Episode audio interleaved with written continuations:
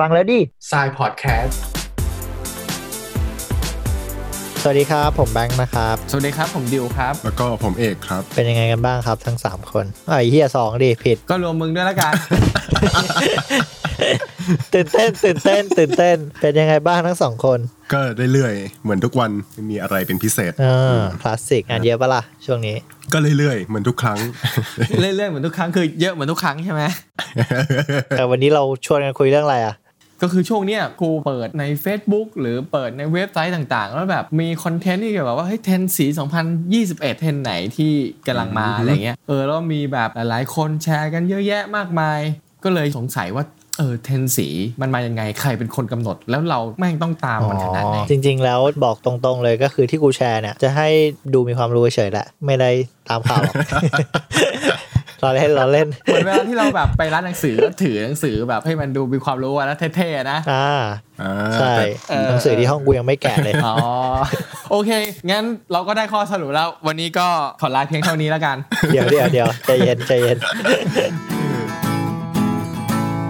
โอเค อันนี้เดี๋ยวเรามาเริ่มกันแล้วกันเนาะว่าทุกคนคิดว่าเทรนสีเนี่ยมัน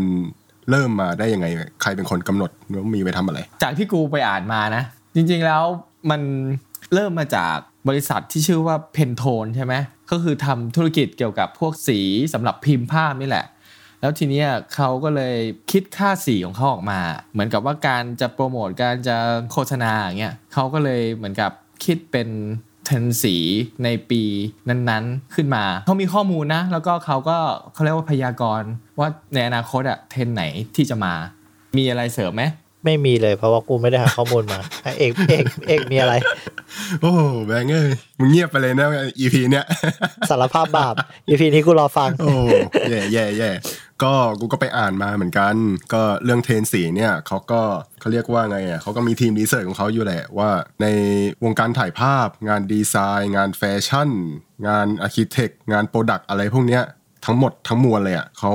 ใช้สีไปในทิศทางไหนกัน ซึ่งพอเขา research ข้อมูลแล้วเนี่ยเขาก็พยากรณ์ต่อไปว่าในปีต่อไปเนี่ยเทรนด์สีเนี่ยน่าจะมาก็คือเป็นการกำหนดทิศทางเทรนด์สีของโลกไป เพราะฉะนั้นเราสามารถบอกได้ป่าวว่าว่าประโยชน์ของมันก็คือการที่เวลาเอาสีพวกนี้มาใช้อะมันทำให้เราไม่ตกเทรนด์ไม่มาอยู่ในกระแส แล้วก็เออเข้าใจรับรู้ได้ง่ายแล้วก็ได้เร็วกว่า ก็ได้ประมาณนั้นเนาะแล้วทีเนี้ย กูอยากถามพวกมึงหน่อยว่าอะถามแบงค์แล้วกัน เพราะว่ามึงทำเกี่ยวกับพวก ad โฆษณาขายของอะเออต้องตามแฟชั่นทีเนี้ยมึงใช้ไอ้พวกนี้ไหมจริง ๆ แล้วกูคิดว่าไอตัวพวกเทรนด์สีอะไรพวกเนี้ยพอมันได้ปล่อยออกมา มันมี reference งานในใน Pantone นั้นๆอะยกตัวอย่างเช่นไอปี 2020 มันจะเป็น blue อะไรสักอย่างใช่ไหม เขาก็จะมี reference มาให้หลายรูปแบบมากเลย ไม่ว่าจะเป็นภาพประกอบภาพถ่าย งาน compose แฟชั่นอะไรเงี้ย เขาจะมีมาให้ด้วยนะ ลองไปอ่านตามเว็บอะไรเงี้ย เพราะฉะนั้นเวลาการหยิบเอามาใช้อะมันอาจจะไม่ได้เหมาะสมกับ business บางอย่างก็ได้อะไรเงี้ย อันนี้ความคิดเห็นของกูนะ กูก็ไม่ได้เคยไปทำงานทุกอุตสาหกรรมไง เออ แต่คิดว่าถ้าในมุมดีไซเนอร์ในการหยิบสีพวกนี้มาใช้อะมันก็เป็นอะไรที่สนุกนะ เป็นโจทย์โจทย์หนึ่งที่ได้ลองอะเอออันนี้กูขอแทรกนิดนึง ขยายความเกี่ยวกับ business ที่แบบเออไม่ค่อยได้ใช้ อย่างเช่นกูก็คือเคยมีโอกาสทำงานเกี่ยวกับพวก healthcare คือการที่จะหยิบเทรนด์สีแบบเชิงฉูดฉาดเชิงแฟชั่นมาใส่ใน artwork ที่เกี่ยวกับทางการแพทย์อะบางทีมันก็ไม่ได้ไง มันก็เลยแบบต้องดูบริบทด้วยอะอืมเออ มันเหมือนกับไอ้นี่แหละ ถ้ากูมองนะ มันเหมือนกับ corporate design อะที่เขาก็มีสัดส่วนของสีในการใช้อะไม่ใช่ทะเลทะล่าใช้อะมันคือบริบทของสีอะที่เรื่องของความเหมาะสมในการหยิบมาใช้ เอออะไรอย่างเงี้ยเรียกว่าดูโจทย์งานของเรา มันก็มีโจทย์ทั้งแบบใน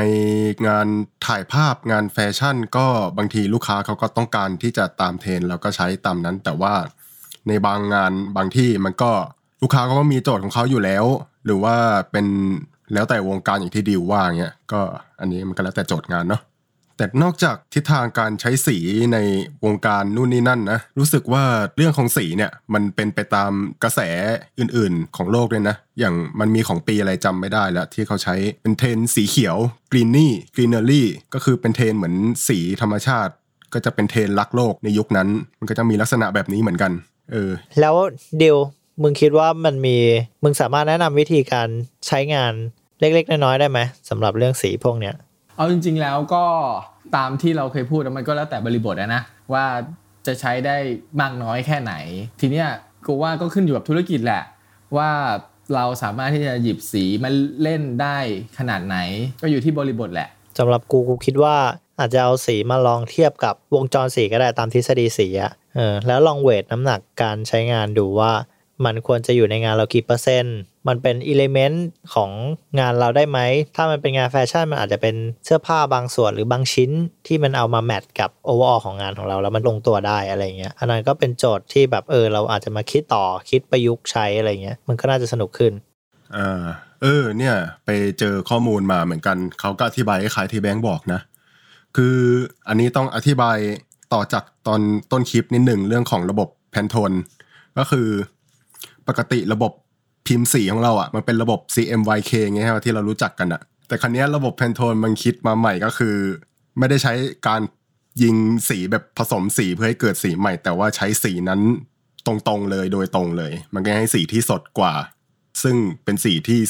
ระบบ CMYK ใช่ป่าวะเฮียกูเริ่มสับสนแล้วเนี่ย เออ นั่นแหละ เป็นสีที่ระบบ CMYK อะมันทำให้ไม่ได้ บางคนเขายังมี trick ว่า อ่า เวลาเราพิมพ์งานออกมาเนี่ย มันไม่จำเป็นต้องเป็นระบบ Pantone อย่างเดียวก็ได้ เรามา mix ผสมกันก็ได้อ่าอย่างเช่นในงานดีไซน์ชิ้นหนึ่งอะ่ะเราอาจจะใช้สีอื่นๆ ในระบบ CMYK เราดีไซน์มา แล้วก็เราใช้สีเป็นสี accent อะสีเด่นๆอะเราก็เอาสีของ Pantone อะมาใช้ร่วมกันอะก็ได้เหมือนกันอ่าอะไรประมาณนี้ ก็แล้วแต่ว่าเราจะออกแบบยังไง เออเราสามคนก็ไม่ได้แม่นเรื่องสีเท่าไหร่นะก็มาแชร์ในมุมของการหาข้อมูลมาแล้วก็ประสบการณ์เล็กๆ น้อยๆในการใช้สี ส่วนเทรนด์ในปี 2021 เดี๋ยวเราแปะไว้ที่ปกคลิปของเราเนาะเผื่อใครจะหยิบไปใช้แล้วก็สามารถลองหาอ่านได้ในอินเทอร์เน็ตตอนนี้น่าจะมีแล้วนะครับสำหรับใครที่มีข้อสงสัยหรือว่าเอออยากเสนอแนะอะไรเนี่ย ก็เข้ามาคอมเมนต์ได้ที่ YouTube หรือว่า Spotify นะครับ แล้วก็ถ้าชอบอย่าลืมกด Subscribe แล้วก็กด Follow ให้เราด้วยนะครับสำหรับวันนี้ก็ขอบคุณคนฟังทุกคนครับ สวัสดีครับ สวัสดีครับ สวัสดีครับ